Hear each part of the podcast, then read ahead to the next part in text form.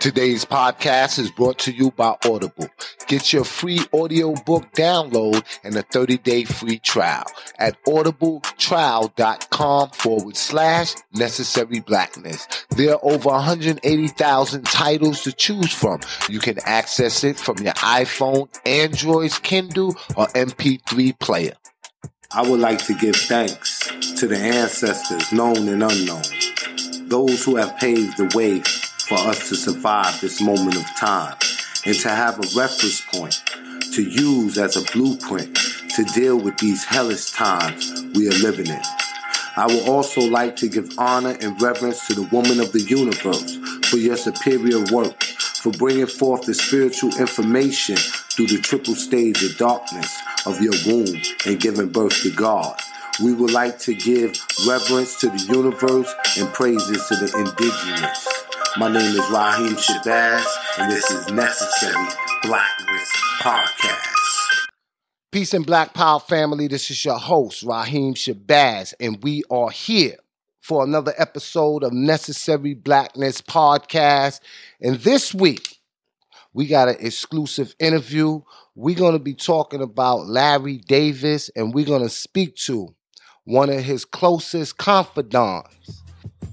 The Larry Davis story is a symbol of black strength, meaning you have a system, which is the government, which is politics, which is police, and Larry Davis went against the system. Larry Davis went against the, the norm, which is for, for people to bow down when police come, whether they're coming for good or they're coming for bad. And you have many people like Amadou Diallo, Louima, the Eleanor Bumpurs case, and, and Rodney King, and so many different people who bowed down to cops or was shot down by cops or beat down by cops. And Larry Davis was a resistance to that. Larry Davis was, you know, uh, uh, uh, saying like, you know, just him beating his whole case, just him beating the case against the cops and defeating the cops was saying that, you know, as people, as a man, as a as a as a, a, a community, you whether white or black, you must stand up for your rights by all means necessary. And that's what I think why Larry Davis goes down in history. Probably many of you who don't know who Larry Davis is. Larry Davis was a 19 year old youth who rose to fame as a highly contentious figure that was hated by the police who he sold drugs for, but celebrated by people all over the world who realized that Davis was caught up with corrupt police who demanded that he sell drugs for them. But before the drug dealing, Larry Davis was a musician who was on the rise to stardom, along with his partner, Shams the Baron. Today, we're going to interview Shams the Baron about the 32nd year, which is the anniversary of the shootout of Larry Davis, which led to a 17 day manhunt that led to his arrest. So, ladies and gentlemen, a Necessary Blackness podcast. Let's welcome our special guest that's in the building, Shams the Baron. How are you, my brother? Peace and blessings. What's going on, fam? What's going on? I'm good. I'm good. Now, we know that this is the 32nd year, and that's a long time. Now, many of our listeners might not even be 32 years old. So, if you can, can you take us back to the humble beginning and tell us what's your relationship with Larry Davis and what was life like before the infamous day that the shootout with New York City police happened? Well, me and Larry, we go back more than 32 years, of course. You know, uh, we met in the early 80s. Uh, I got um, some brothers and cousins that um, were very close to the Davis family, and they all hung out and stuff like that. Some of Larry's cousins and nephews and stuff like that. So um, I came to meet him through them, you know, and um, we both shared a, had a mutual interest in music. Uh, and that's basically what we connected on. Larry was a, a popular DJ in his area. I, I, I've been popular MC, and um, you know, we connected on those terms, became music partners. Um, the other thing with Larry is that he also played a multitude of instruments and stuff. So, you know, he had also the experience of being a, a R&B uh, musician, in addition to being a, a prominent DJ. Many people don't know that history. They just know what they read in the paper, uh, social media.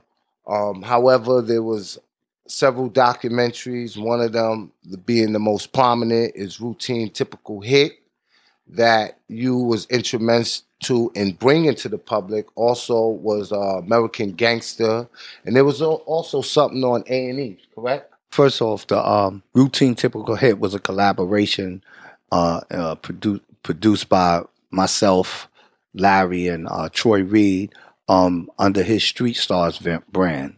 So it was the second uh, documentary produced um, in that series of documentaries that Troy did, and um, we all came together to produce it.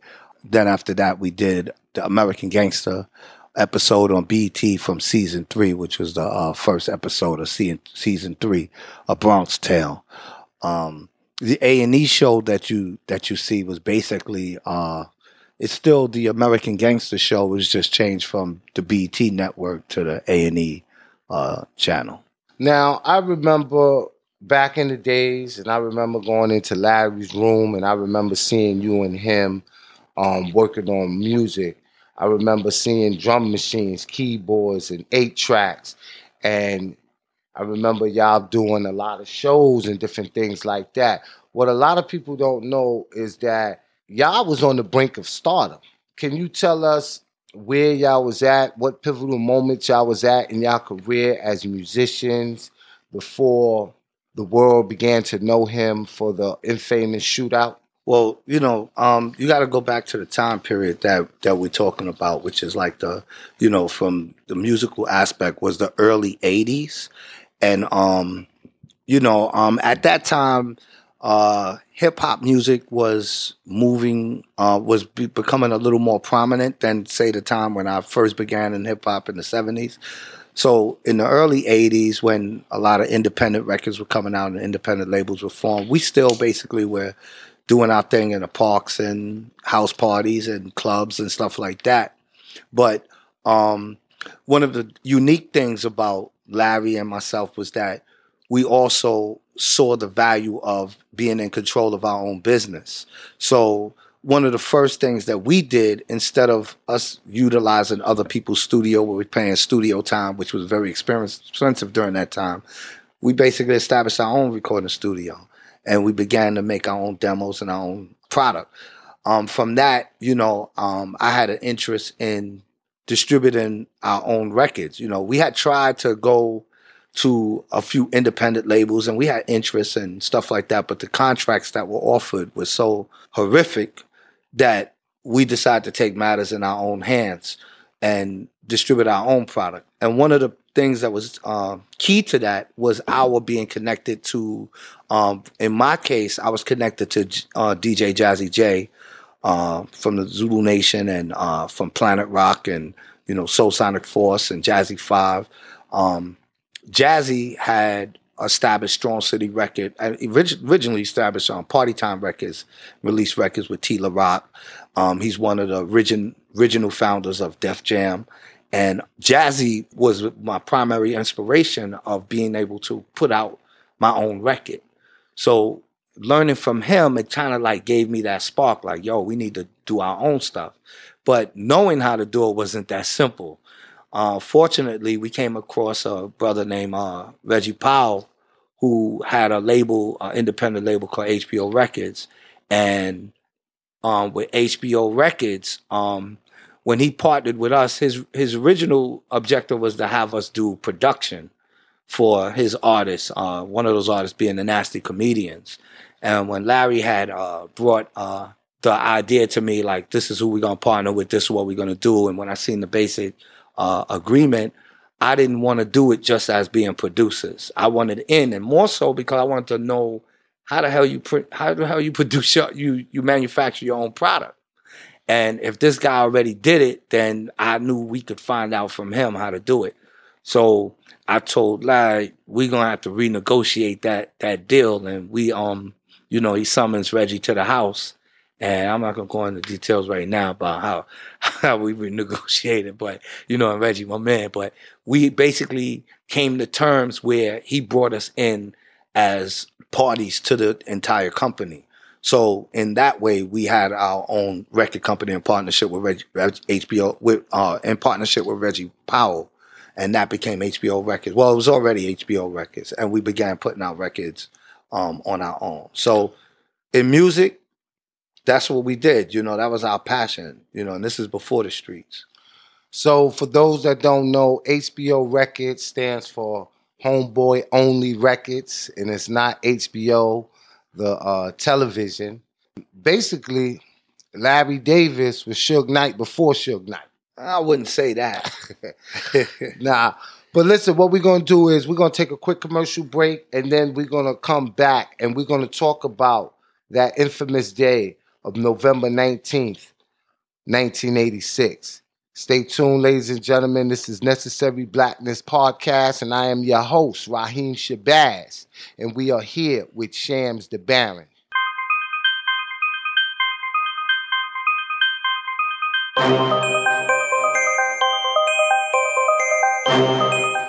Necessary Blackness Podcast, every Wednesday at 6 p.m. with award winning journalist and filmmaker Raheem Shabazz. This podcast is only for those who are unapologetic because the mind of the conscious man or woman recognize no monopoly on truth. Truth is relative and always to be sought. Yo, check out the award-winning docu-series Elementary Genocide. This docu-series provides a critical expose of mass incarceration, the war on drugs, and the connection between slavery, capitalism, and the prison industrial complex. This docu-series features Dr. Umar Johnson, Dr. Boyce Watkins, Dr. Frances Cress Welsing, Killer Mike, David Banner, Professor James Small, Kaba Kamene, and so many other people. Check out Elementary Genocide, the school to prison pipeline, Elementary Genocide 2, the Board of Education versus the Board of Incarceration, and the latest installment, Elementary Genocide 3, the Academic Holocaust. It's all available now at elementarygenocide.com. Tune in for the drop. I am Dr. Kira Taylor. And when I'm tired of listening to fake news, I will listen to some real news and I will check into the Necessary Blackness podcast with my friend Raheem Shabazz. Raheem Shabazz is one of my guys from way back, and you're now listening to his show, Necessary Blackness Podcast. Stay tuned. This is a Akua of Cultivated Roots Media, and I choose to tune in to Necessary Blackness because staying connected to my blackness is very necessary. Yo, that's what I'm talking about, man. You'll hear it here first. Now, our feature presentation.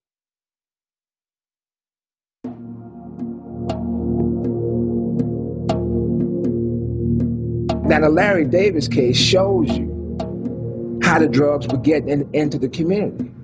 It was through the police, right? And the police drink the drugs into the community.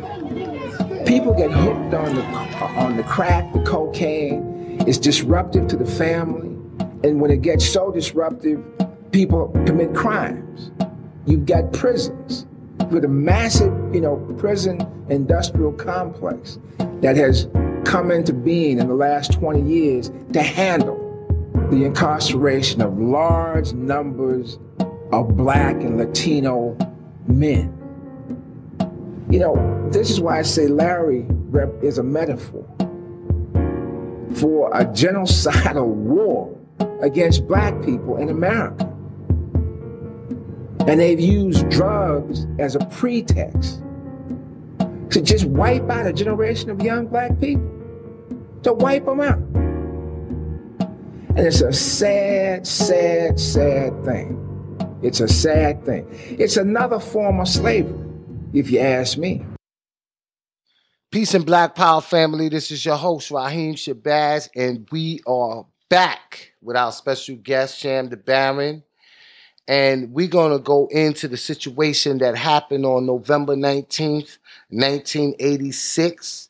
But in order to understand that particular time, in order to understand that climate that existed during that particular time, we have to go back to Michael Stewart and Howard Beach. And then we have to go back to the 86 year old grandmother, Eleanor Bumper, who armed was shot off by the New York City Police Department. So this was a time that is like a time like now where black men and women were being gunned down by the police department. So, Brother Shams the Baron, I want you to tell me about that political climate that existed during that time leading up to the infamous shootout that happened on November 19th, 1986. Well, um, you're dealing with uh, 1986, right? So that's the the mid late 80s. But let's go back a little bit and just look like the look at the decade of the 80s, which they call the decade of greed, the decade of Reaganomics at some point, and then look at New York City in particular, where you had um, a lot of Wall Street greed going on. You had Mayor Koch in office, and um, at that time, a lot of people don't see these correlations, but they're all connected. This is also the time where they had the um, the rise of crack cocaine or the introduction, and um, '86 in particular was sort of like the peak of the of the so-called crack epidemic. And um, so when you look at all these different dynamics, you're looking at a time when there's a big divide between uh, people with money and people without money, the haves and the have-nots, you know, and then it also break break down on racial lines as as well. So in New York City, you had a mayor, Mayor Koch, whose administration uh, is considered had been was con, is considered to be the most corrupt administration of any mayor since Tammany Hall. So that's a lot of years and a lot of time, a lot of different mayors but Mayor Koch administration, which he stayed in office for quite some time, he had one of the most corrupt administrations ever in New York City till de- to this day. Um, at the time, there were so many scandals going on. You had WedTech, you had Stanley Friedman, you had a whole bunch of scandals going on, including a major police scandal. Uh, I forget the precinct that that scandal came out 77 precinct? I don't know if it was the 77th. It might have been. Uh, I'm not sure. I don't want to say the wrong precinct, but um, there was um, a major police scandal going on shortly before that. Um, and New York's always had a problem with um, corruption in the police department and stuff like that. They call it the uh, blue wall or the blue wall of silence and stuff like that. So when you go back to uh, Detective Serpico and you know you're watching the movie Seven Ups and stuff like that, which is based on that story, the Fort Apache and stuff like that.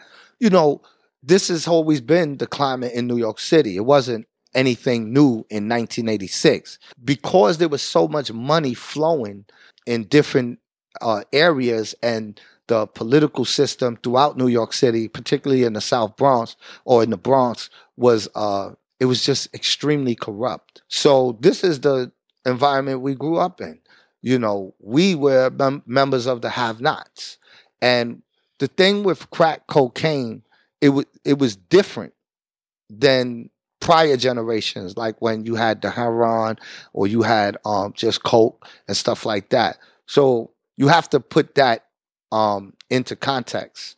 When crack became accessible to young people to purchase um, in in quantities, and then to be able to go ahead and resell it into in the environment in the in the streets, you know, it it enriched a lot of people, you know. So and people got rich in different um, dynamics, you know, from the people on the streets the people distributing to the politicians that let shit flow and to uh, the the police. That's what I want to get into, the police. Yeah, well, you know what I'm saying? You got to think. Look at the average salary back then for a police officer. I guess it was like 22,000 or something like that coming on the force. You know, just picture a, a police officer walking in or say two or two, three, four police officers walking into an apartment and there's a hundred thousand on the table. There's a million dollars worth of work. What do you think they're gonna do? You know what I'm saying? You know, split that up, walk the other way, you know. So this is stuff that was going on all the time, you know. And in our neighborhood in particular, you had not all police were corrupt, but you had a group of uh, police officers who were doing this type of thing, and what they were doing was basically um, taking drugs from one drug dealer and then basically creating distribution outlets to other drug dealers. And they preyed upon young people because those those young kids out there was more impressionable. and that's basically the environment that we were coming up in. Now you spoke about the police playing upon uh, young teenagers, and Larry Davis was one of those young teenagers. Could you get into the story uh, about how that happened and what was that relationship between him and the police, and bring us to that particular day in the South Bronx on November 19th, 1986? Well, you know, I gotta sum it up for time's sake, but in brief, you know, uh, Larry's passion wasn't to sell drugs. He never had a desire to sell drugs. His passion was music, motorcycles, and girls. He didn't have a passion for selling drugs. That's something that he basically despised. As crack started ravaging the neighborhood, and that, that happened real fast during this time period, it started affecting a lot of the people around us. So Larry himself didn't drink, didn't smoke, didn't do any type of drugs or anything like that. He was like a, you know, he was into his health and stuff like that. And he really despised it. There were people around us that were attracted to the prospect of making fast money. And some of these people basically took on to that. But at the same time, though, Larry being the person that he was, he was always there looking out for people and stuff. And he ended up in a situation where, in trying to look out for somebody, you know what I'm saying, he got basically forced into this drug ring. Um, and it was sort of like a situation where threats were made, and in order to prevent uh, situations from happening to some of the people that he loved, family members, etc., he basically ended up having to uh, get into that uh, that lifestyle. It was always a thing of trying to figure out a way to extricate himself ourselves out of that uh, because we always had music as our side hustle, main hustle, whatever you want to call it. Um, but it was just in those times, you know, nowadays you see people that have come in the game doing both. You know, this hustler did this and turned it into a musical empire, or this musician did that and turned it into a drug empire. Back in those days, music and hustling didn't mix. Hustlers were hustlers, musicians were musicians, rappers were rappers. They wasn't drug dealers or gangsters. You know, the gangsters was the gangsters. It wasn't like we were trying to mix it or flip it or nothing like that. It was just that we it was trying to figure out a way to safely, you know, get out of that and do what we really wanted to do. So when you you you going up to November nineteenth, at that time period, um, well, shortly before that, uh, plans were made to really leave the game alone. And Larry had made a decision. Um, things were going on in his own life that he was like, "Yo, I'm out of this. We we dead in this." And his decision to do that is basically what led to a hit being placed on him and um, before the shootout and and and you know he you know he had to maneuver a certain type of way. And unfortunately uh, it didn't work out the way it was planned and it culminated into that shootout. In 1986 you were 17 years old. Yes sir. Correct? Yes sir. That day november 19th is probably a day that you will never forget in your life could you take us back to that day? Where was you? What was your mindset? And when you heard about the shootout, what was your response? On the on the nineteenth, I actually was at the house before, you know, Larry's sister house before the shootout. Larry was on was basically ducking uh the casa was out for him before the shootout. And I don't know, I can't go into all details, but let me just say this. We basically had made a decision to leave New York City and go to California. So the next day we were supposed to go out to LaGuardia, uh, catch a flight, go to California, and just kind of like get off the radar from the police. That was already in motion. Um, that particular night, I was at the house, um, and I was um, at the time we was rearranging some of the situations we had in the street. So I had some some people that I had from um, from from one of the neighborhoods that I dealt with, and I was kind of like um, making sure that they were okay while we were away. So I was basically giving them something. And in the midst of that, you know, uh, I'm at the house, I'm with Larry. Uh, he basically made a, you know, he spoke to somebody and, you know, I kind of felt uncomfortable with the phone call. And um, not thinking that this is going to result in this. Nobody could have planned it or or thought about it, whatever the case was, because this ain't like the movies or nothing. This is real life. So we didn't necessarily think that, but I kind of like felt uncomfortable with it. And um, I had left with my friend and went somewhere else and told him, look, we'll be back the next day. I'll be back and we'll take the flight and stuff like that. Um, unfortunately, you know, whoever the person he was talking to, their phone was tapped and that's how they kind of located him. And, you know, um, I'm sitting in the house and talking to somebody and over their phone, I'm hearing the news and the news is, you know, it's just like, you know, you could hear like it's just something going on so I'm like, yeah, what happened? And the person I was talking to, um, one of my girlfriends, was telling me that some guy shot all these cops in the Bronx. So I'm like, oh, that's crazy. And she's, as we further talking, she's saying, oh, it's crazy. He looks like Larry. And I'm like, what? So I turn on the news and I look and clearly it's Larry. So at first, you know, I, I start crying because I'm thinking, oh, shoot, my dude, you know, my fam is yo, I'm I'm automatically thinking he's dead. And then they like he's on the run. I'm like, oh shit, what the? And I know now it's on for all of us. So you know, I had to get up out of where I was at, and you know, I you know I had to make some moves to make sure I was safe, and try to figure out where he was at to make sure he was safe. And you know, none of this, you know, it sounds like a great movie. This, this is real life stuff. You know what I mean? It wasn't wasn't a movie then. wasn't a thought of a movie. It's just like we got to survive because the threat that was out there, you're not dealing with other people in the streets or whatever the case is. You're dealing with the entire police force of New York City. You know what I'm saying? FBI, you're dealing with all of these different entities. And it was off, it was just off like straight up right there. And, and you got the press that's basically running up in the hoods and reporting on everything. So it was definitely a situation where, you know, from that night onward, um, everybody that knew Larry or that had any contact with him had to be safe. I'm not the only one. There's a lot of people, you know what I'm saying? But, you know, and there's so many that, you know, that don't get acknowledged, that don't talk, that don't say anything. They probably don't want to say anything, you know what I'm saying? Because they've always been safe. But, you know, um, it, it was a, it was a hell of a situation, you know, just during the time that he was on the run, you know, and uh, everything that happened after that particular shootout. What most people don't know is that over 30 police officers came to arrest Larry Davis. But when does this happen with the mayor of New York City and the police commissioner on the scene?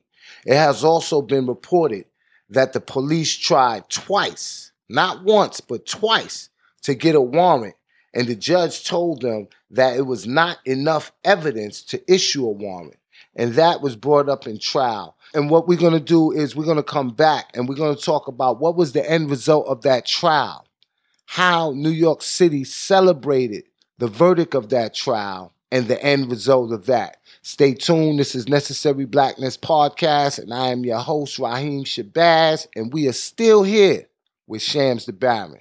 The suspect is known to be armed with a shotgun, 45 automatic, 357 Magnum, small caliber handgun, and an Uzi submachine gun.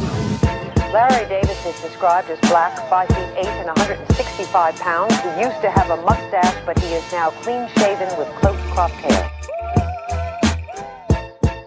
When they shot the house up. No, but he ain't no, in there. He not in there. First time I seen Larry was on the news, you know what I'm saying? Every station, every channel, 9 o'clock, 11 o'clock, 7 o'clock. He literally out overpowered that group of killer cops who were. In my circles, I didn't come across a lot. you know what I'm saying?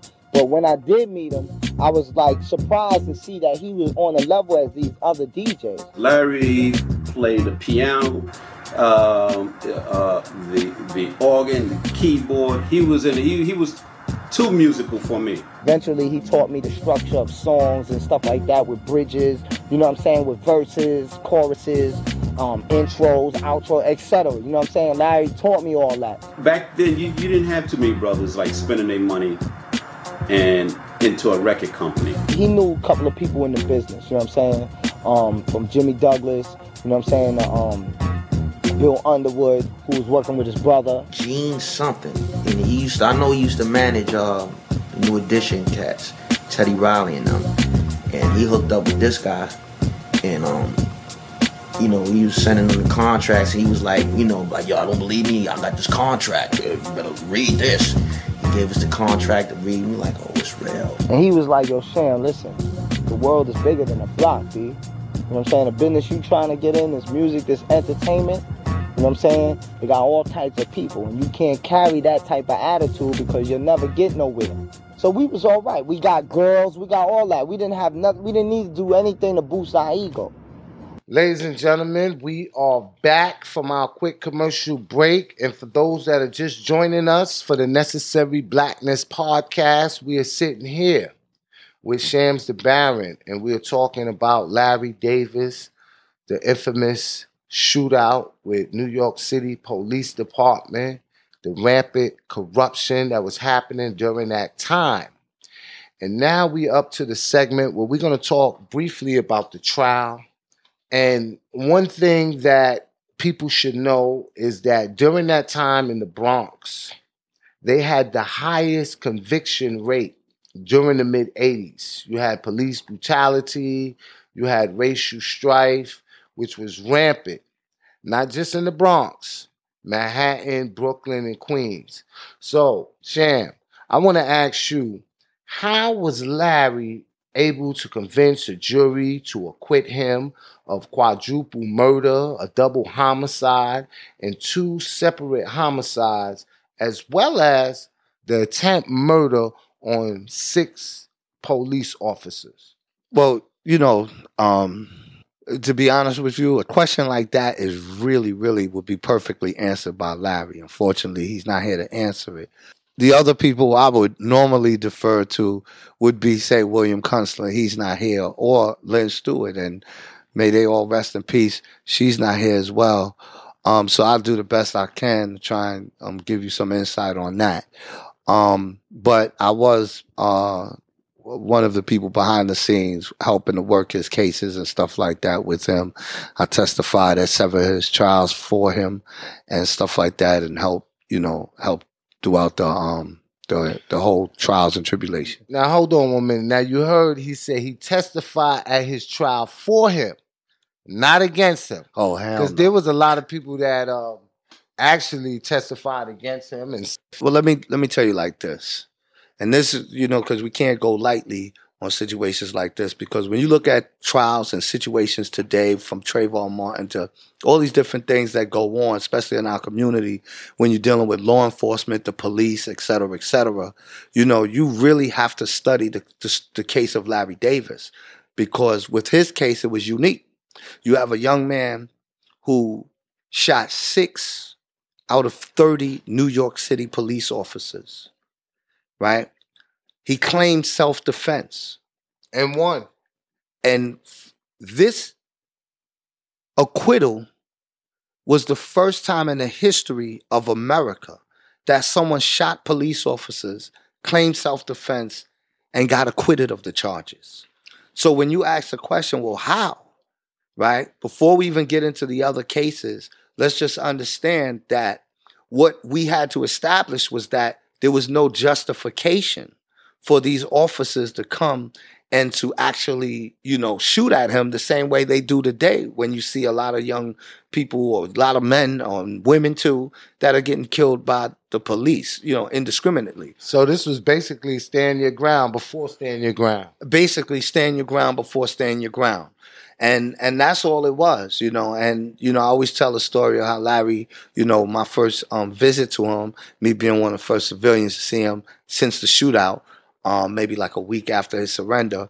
And, you know, I'm looking at him like, yo, you know, you insane, you know, and that's just a hint, hint, you know, you got to plead insanity on this one. And he looking at me like, hell no, I ain't insane.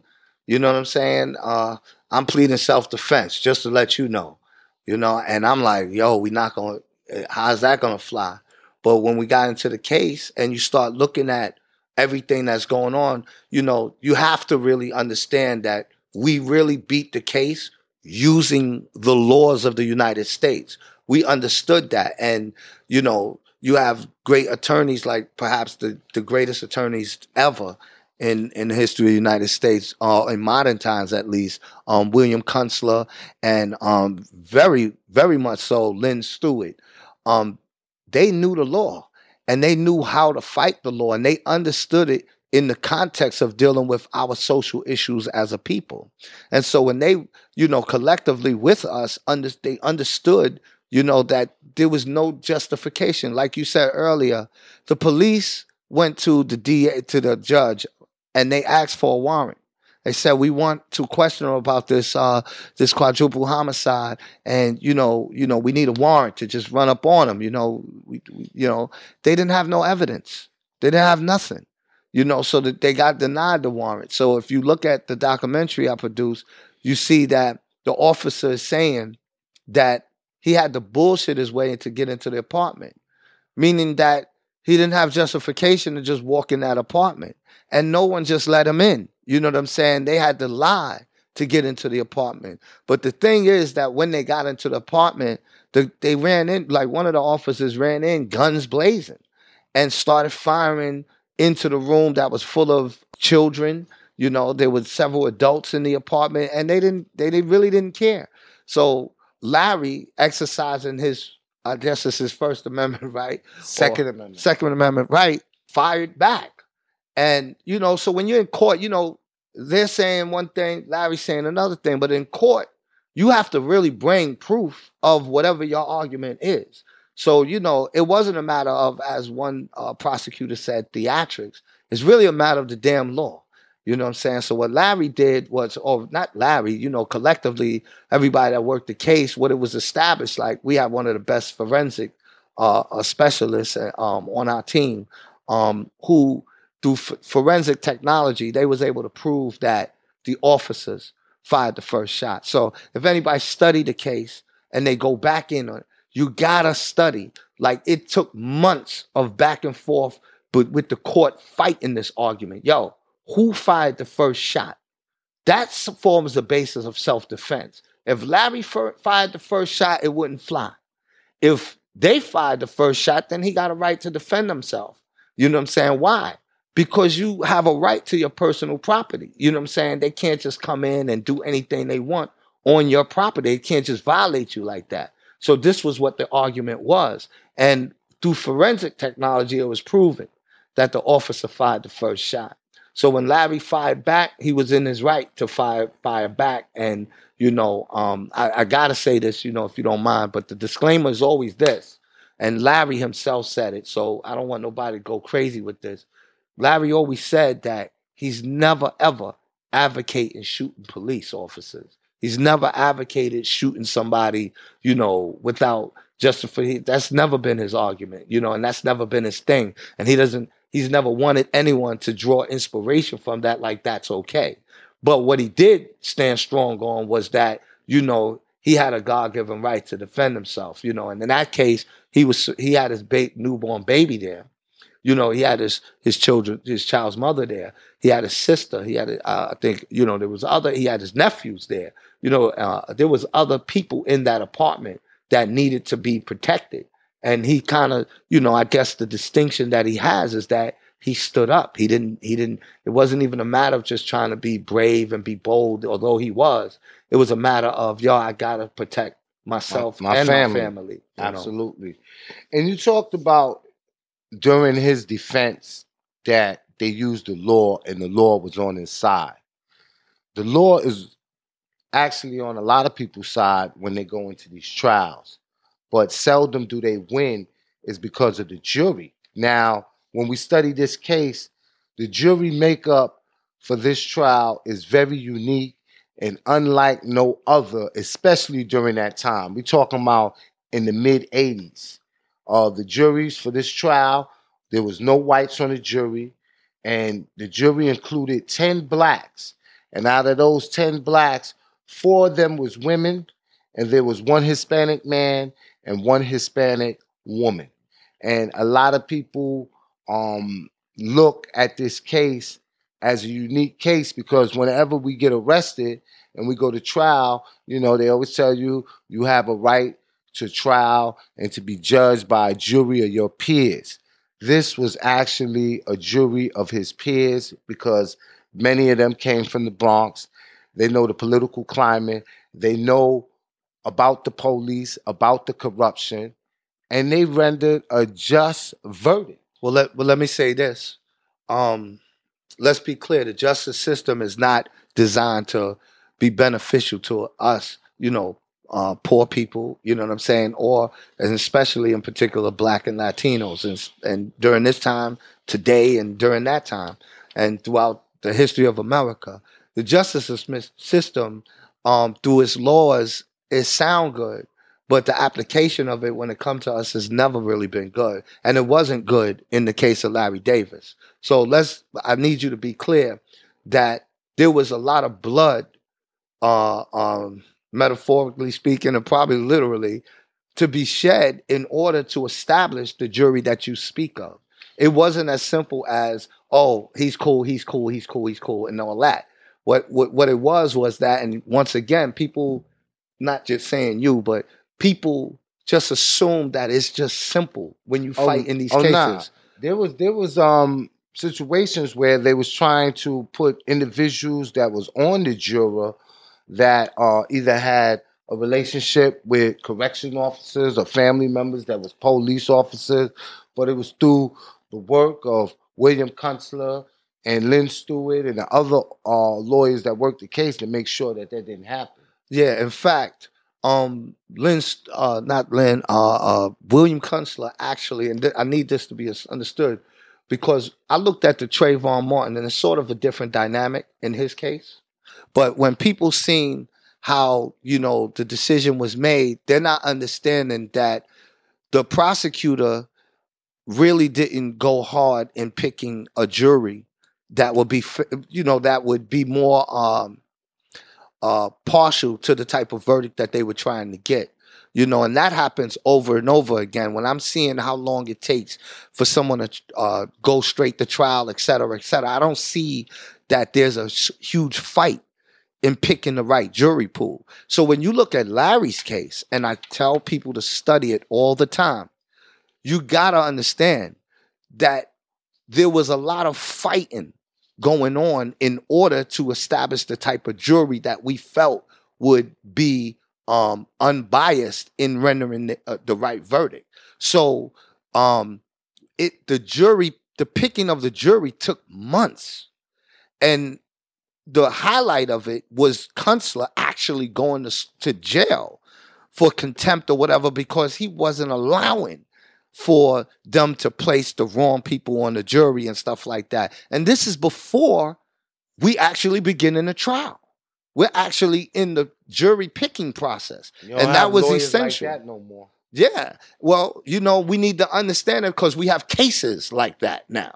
We have cases that are similar to Larry's right now. You know what I'm saying? On either side of the coin. You know what I'm saying? So it's like you have to take the time to fight for the right type of jury pool so that you make sure that you get the right verdict, you know. And so in Larry's case, you know, that was essential to being able to beat the case. Make sure if you have a right to a jury of your peers, someone living up in River, Riverdale, uh, which is the top upper part of the Bronx, is not a jury of Larry's peers. You know what I'm saying? Absolutely. So, you know, um, you got to fight for that. And then you got to take time to look at the background. There were some members of the jury in some of these cases, and not just the Bronx jurisdiction, but also Manhattan. So there were people that were picked. They themselves may have not been law enforcement, but, you know, we were intelligent enough to know that we have to check the background of their relatives. So you had some who they had aunts, fathers, uncles, kids that were in some way a- affiliated with law enforcement. So in that respect, we felt like, nah, you know, you might not be uh, feeling this, uh, uh, uh, Larry, simply because you know you got a, a uncle that's a cop. You Yeah, know what I mean? sympathizers for the yeah, police. We don't want them on the jury. You know what I'm saying? And so, you know, we fought for it, and it wasn't like something that was just because we wanted it, it was just granted. You know, like I said, Kunstler actually went to jail because, you know, he wilded out in one of the instances where that, that fight was taking place. And Kunstler is not the only one that went to jail. Uh, Lynn Stewart, who was a freedom fighter, activist, and a lawyer, She was c- convicted after being falsely charged with aiding and abetting a terrorist because she was uh, representing uh, the Sheik that was accused of the 1993 World Trade Center bombing. And she was actually sentenced to 28 months. And during her sentencing, she said in open court, I can do 28 months standing on my head. And what they did was they appealed her sentence, and the appellate court told the uh, lower courts that uh, they need to resentence her. And subsequently, they gave her uh, 10 years. And uh, many of her supporters believe that um, this was in retaliation for her representing Larry Davis and helping him to beat his charges. Now, me and you, we spoke off record, and you was telling me some things about Lynn Stewart. You knew her personally. Could you tell us um, your fondest memory of Lynn Stewart? Yeah, um, if you don't mind, before that, let me just let me just say something. When she got the original charge with the Sheik, um, uh, let's be clear, and you know she explained this, and you can, you know, uh, people can do do the research. The charge against her aiding and abetting a terrorist was so ridiculous. What it was was basically, um, and please do the research so that you know it's you get the actual facts. Is that she in the court proceedings they were all given a gag order they couldn't speak to the press. She was overseas and spoke to the press. And on the basis of her speaking to the press, they acted as though she was giving information to other uh, people that were out there in in uh, that they call terrorists and stuff like that. So that's not that has nothing to do with transferring information as the media tried to portray it. That's the actual thing that they tried to get her on. So, which is why they originally didn't really give her much. But what happened was through uh, through the Clinton administration, the Attorney General then Janet Reno, um, and Clinton, they needed something to try and draw attention to make it look as though they were tough on crime. So Janet Reno was given the instruction of find something. And the thing that she found was going after uh, Lynn Stewart and make using her, making her an example, you know. And so this comes straight from the president, uh, Clinton, and and their administration, including Janet Reno. Um, and she became a target of them. That was that. That was the one thing. But I can tell you that, and this is actual facts that you know. This is not just the people saying this. Lynn Stewart herself came to Harlem following the death of Larry, and at one of the memorials we did, after working in the highways and the byways, distributing flyers and spreading the word and talking and speaking to the people about Larry, she came and sat on a panel discussion and spoke for hours. And in that discussion, she stated that the prosecutor in her case said to her off the record that this has nothing to do with the sheik while we coming after you. This is payback for Larry Davis. And that's the words of Lynn Stewart. Mm. You heard it right here first on Necessary Blackness podcast, exclusive. We got a few more minutes, and you know, time would not allow us to fully go through everything.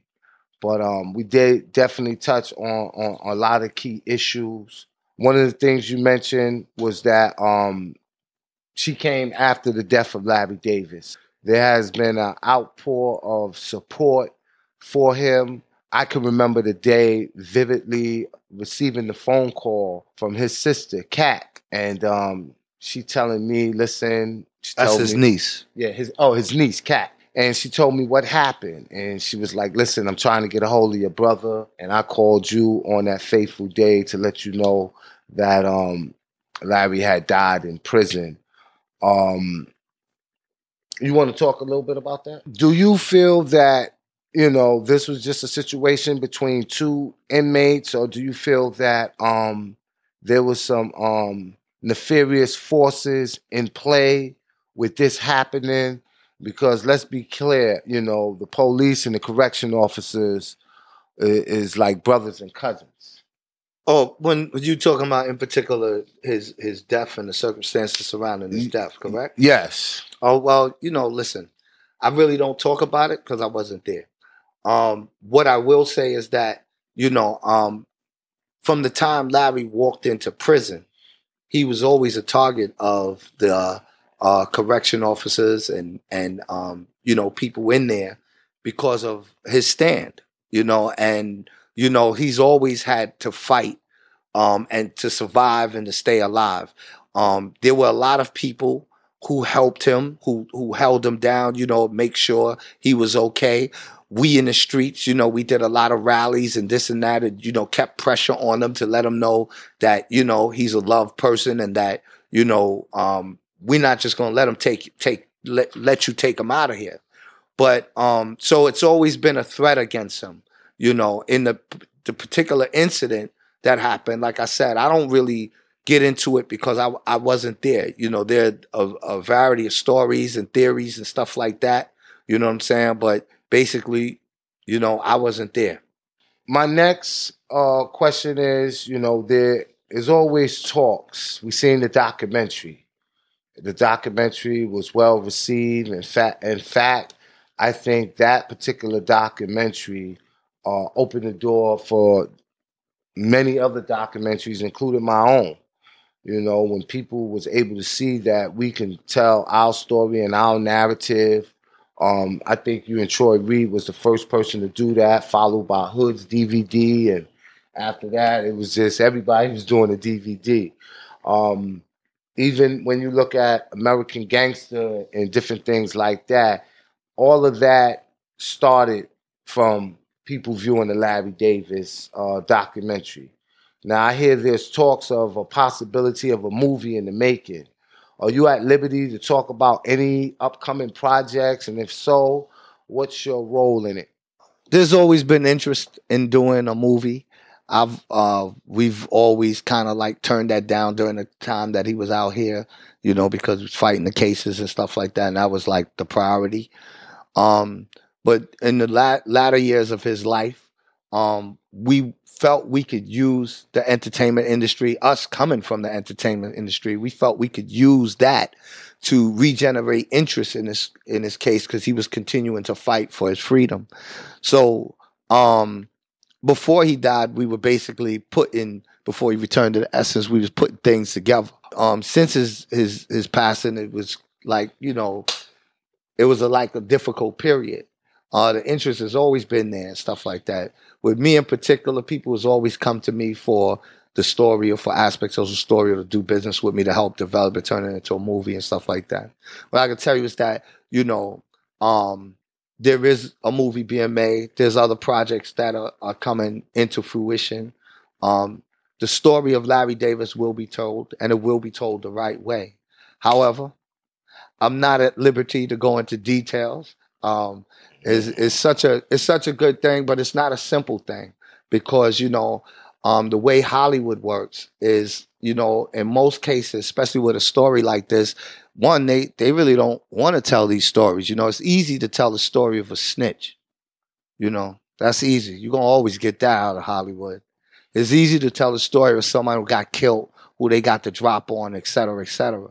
But when you take somebody like Larry Davis, who basically, as the police officer said, bested them, or Lynn Stewart said, or or as the officer said, keep beating them out the, at their game. They don't want to tell that story. They would rather that story never be told.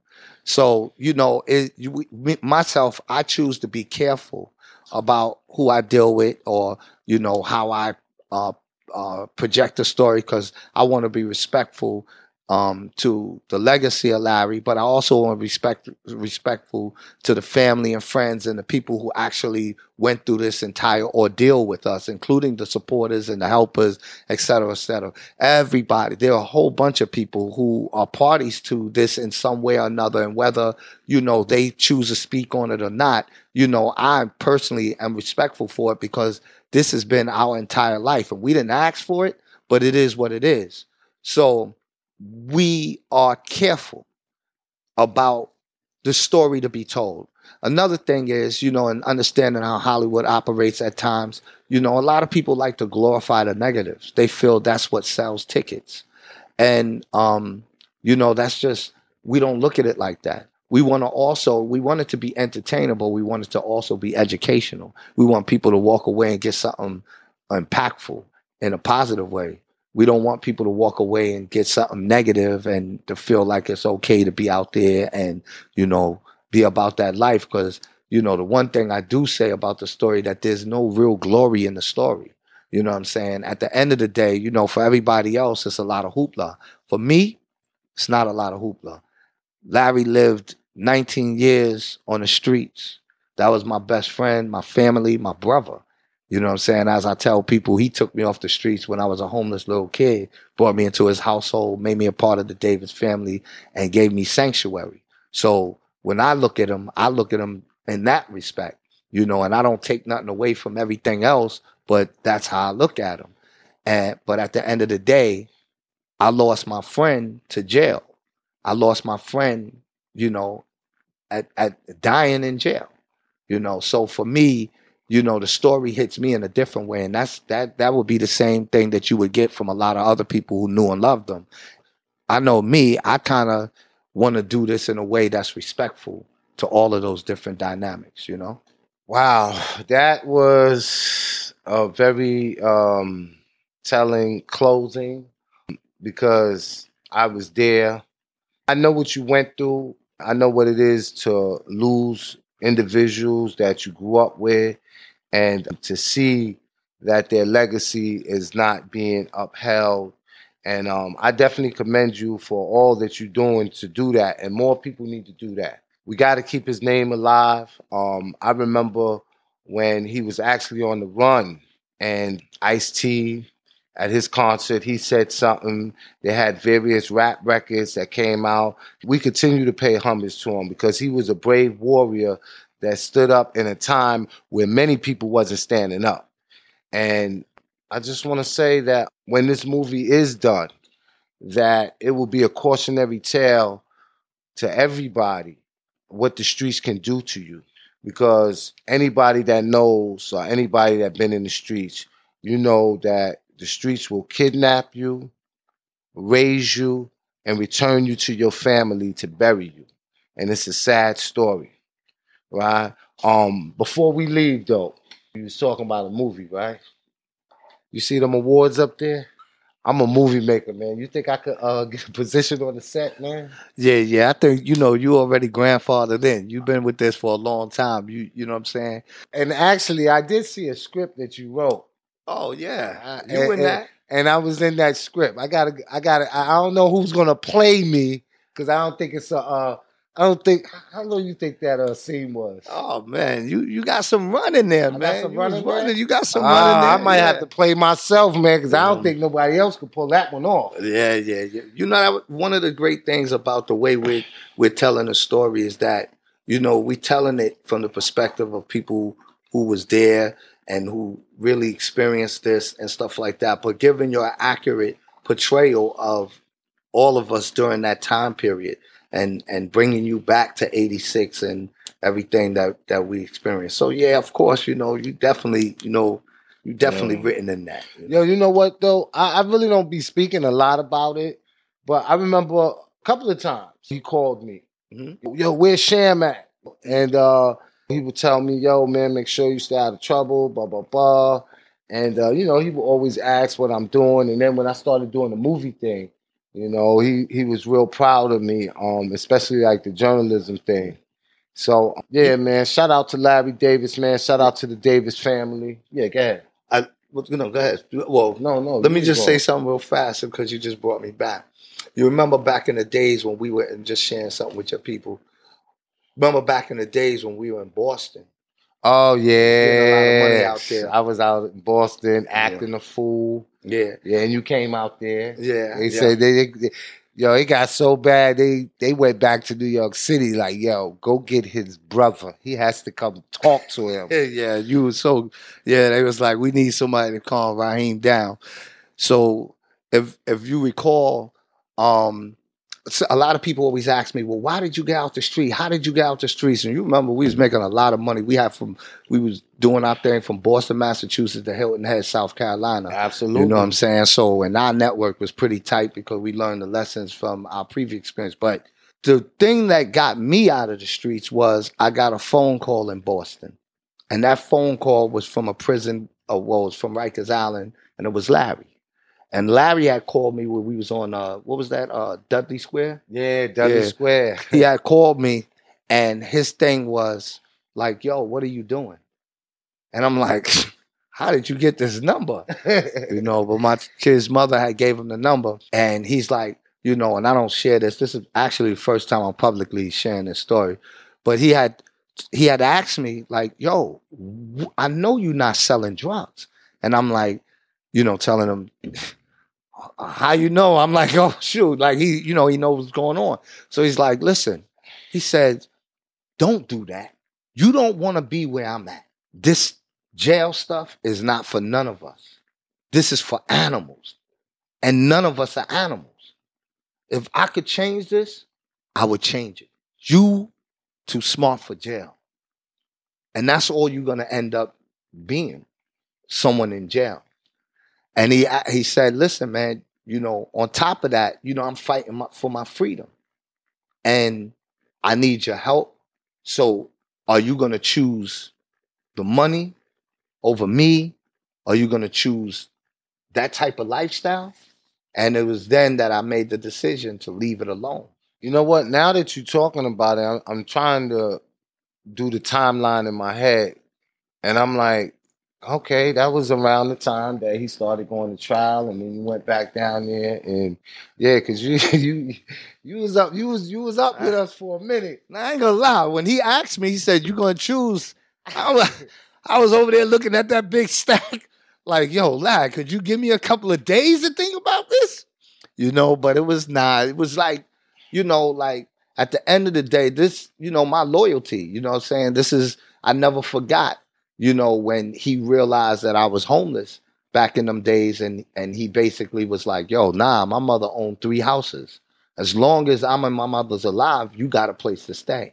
You know, and I never forgot that. So when it came down to it, it was like, yo, Ra, I'll catch y'all on the comeback. And yo, even even when um he was in jail, you still stayed at one of the houses. Yeah, I rolled. And the then remember Yeah. remember when I got kicked out of the house? Yeah, you stayed with us in the I- house. You Yeah. let me stay there with you. Mhm. You know what I mean? I stayed for a week.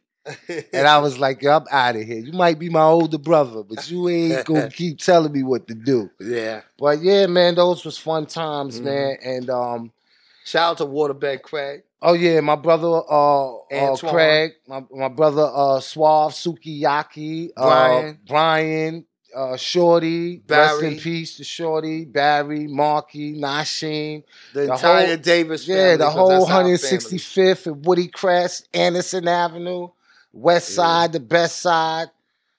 Peace and Black Power, man. This is Raheem Shabazz. You know, I don't really, you know, get into my history and tell my story all the time, but this is Sham story. Yeah. I'm just a small footnote in it. But You was with it- us. No, I wasn't.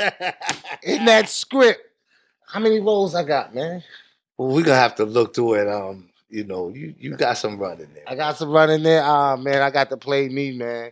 If I ain't got a lot of if I ain't got a lot of scenes, man, we're gonna have to renegotiate this contract.